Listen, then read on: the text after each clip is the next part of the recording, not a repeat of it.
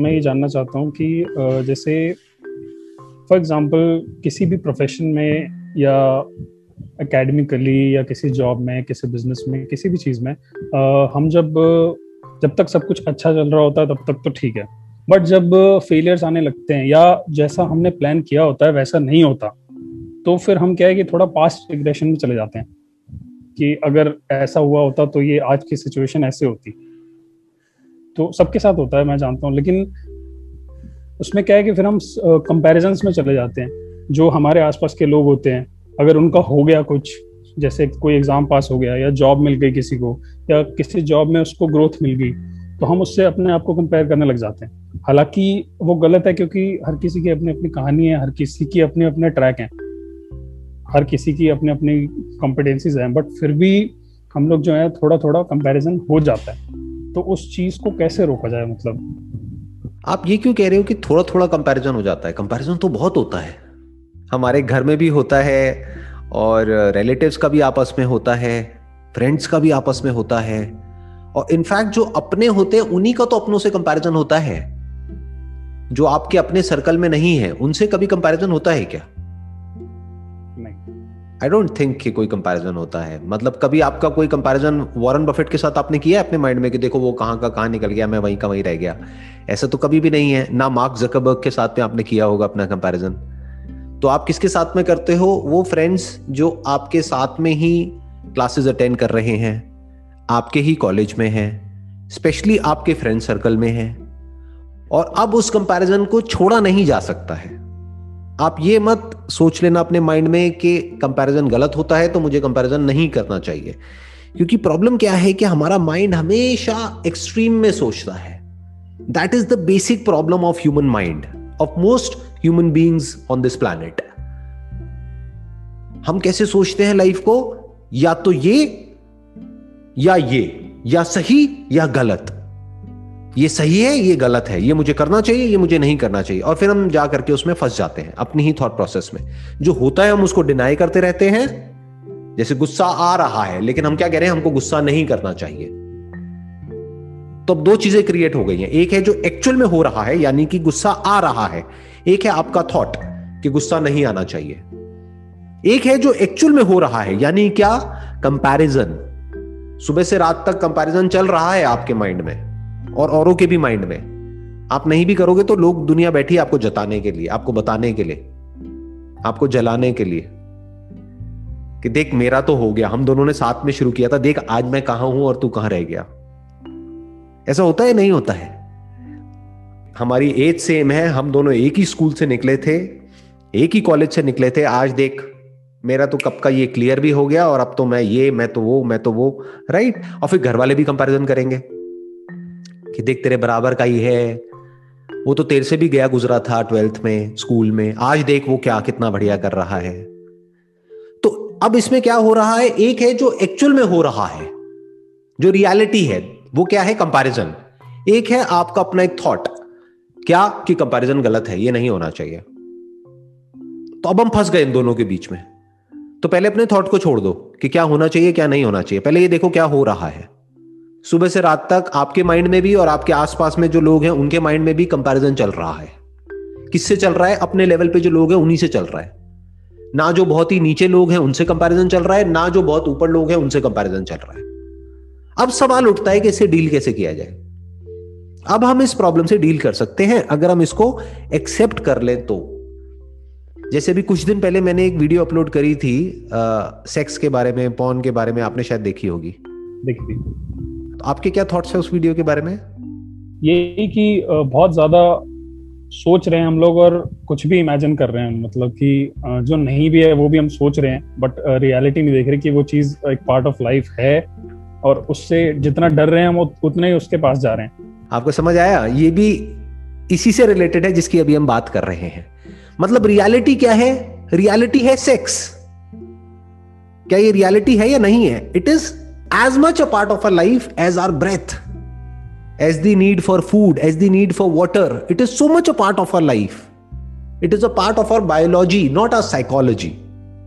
Psychology को question किया जा सकता है बदला जा सकता है चेंज किया जा सकता है बायोलॉजी को कैसे बदलोगे and biology not just of human beings but of all the species for that matter.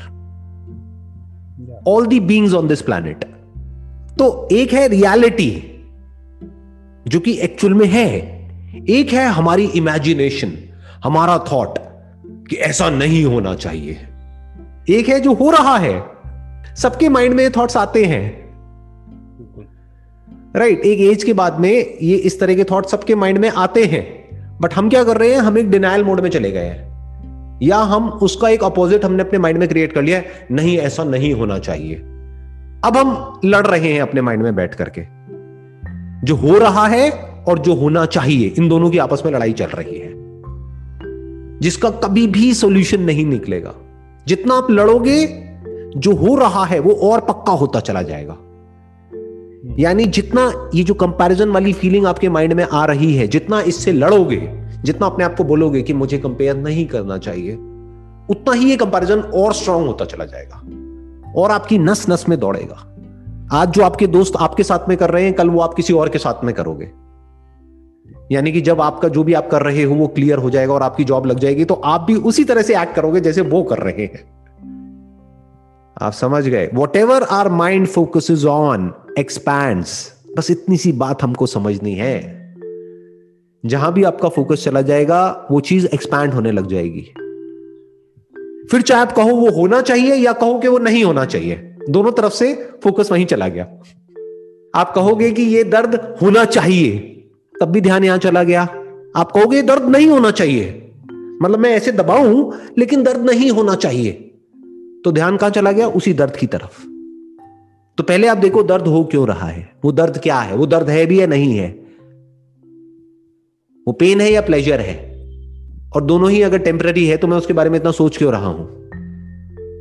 क्या ये लाइफ का छोटा सा पार्ट है? या this is what life is इस तरह से अपने आप से क्वेश्चन पूछो। Comparison is a part of life अब सवाल उठता है कि इससे डील कैसे किया जाए? बहुत सिंपल है। आप अपना एक फ्यूचर सेल्फ क्रिएट करो। जो I am hundred percent sure आपने नहीं किया होगा, और बहुत रेयर कुछ लोग होते हैं इस दुनिया में जो एक्चुअल में अपना कोई फ्यूचर सेल्फ क्रिएट करते हैं। यानी उनको क्लियर पता होता है कि अगर आज मान लो आपकी एज है 20 साल तो उनको क्लियर पता होता है कि 30 साल की एज में मैं क्या कर रहा हूँगा या मेरी लाइफ कैसी होगी? 40 साल की एज में मेरी लाइफ कैसी होगी? 50 साल की एज में मेरी लाइफ कैसी होगी? 60 साल की एज में मेरी लाइफ कैसी होगी? और जब 60 साल की मेरी एज होगी, और मान लो मैं किसी पहाड़ की चोटी पे बैठा हुआ हूँ, देख रहा हूँ, दूर तक, जहाँ तक भी नज़र जा रही है और मैं अपनी लाइफ पर रिफ्लेक्ट कर रहा हूँ कि मैंने अपनी लाइफ के पिछले 40 साल 50 साल कैसे जिए। तो उस वक्त क्या मेरे अंदर रिग्रेट होगा या खुशी होगी? एक सेटिस्फैक्शन होगी कि मैंने अपनी लाइफ को ढंग से जिया है। तो वहाँ से शुरू करो। उससे अपने आप को कंपेयर करो। दस साल बाद जैसे भी आप अपने आप को देखते हो, क्या आप वैसे ही रहोगे जैसे अभी हो? या सब कुछ बदल चुका होगा? इसको इस तरीके से देखते हैं। अभी इसको समझना बड़ा मुश्किल होगा अगर मैं दस साल बाद की बात करूँगा। दस साल पीछे चले जाते हैं। दस साल पहले आप जैसे थे और आज जैसे हो क्या वो सेम है या बिल्कुल अलग है एक दूसरे से? अलग है बिल्कुल अलग कुछ चीज़ें हैं बस कुछ सिमिलैरिटीज हैं बाकी आप कह सकते हो 99 परसेंट बिल्कुल अलग है। दस साल पहले आपने सोचा था आज आप जो भी हो जिस भी लेवल पर हो जो भी कर रहे हो ऐसा कुछ कर रहे होगे? नहीं बिल्कुल भी नहीं। इम्पॉसिबल राइट आइडिया ही नहीं होगा कि अच्छा ऐसा मैं दिख रहा होगा ऐसा हो रहा होगा, ये मैं कर रहा होगा इस तरह के मेरे सपने होंगे, क्योंकि उस टाइम पे प्रायोरिटीज कुछ और थी। उस टाइम पे हो सकता है प्रायोरिटीज थी वीडियो गेम्स आज हो सकता है प्रायोरिटीज पूरी तरह से चेंज हो चुकी है। आज हो गया करियर उसके कुछ टाइम बाद में हो जाएगा, मान लो, शादी, फिर हो जाएँगे बच्चे, फिर प्रायोरिटी एकदम से चेंज हो जाएगी, दस साल बाद। आज जो आपके लिए प्रायोरिटी है, दस साल बाद जो आप होगे उसके लिए वो सब एक मज़ाक के जैसा होगा। तो अपने ही फ्यूचर वर्जन को क्लियरली देखो, उसके बारे में लिखो और क्लियर होते चले जाओ कि एग्जैक्टली exactly तीस साल की एज में मुझे क्या अचीव करना है। और आज उसकी तरफ़ एक्शंस लेते चले जाओ और उससे अपने आप को कंपेयर करो। Comparison is necessary because without comparison there is no thought there is no mind क्या बिना कंपैरिजन के थॉट एग्जिस्ट कर सकता है? Comparison between this and that comparison between big and small ये सब क्या है? मेज़रमेंट ही तो है। ये कंपैरिजन ही तो है।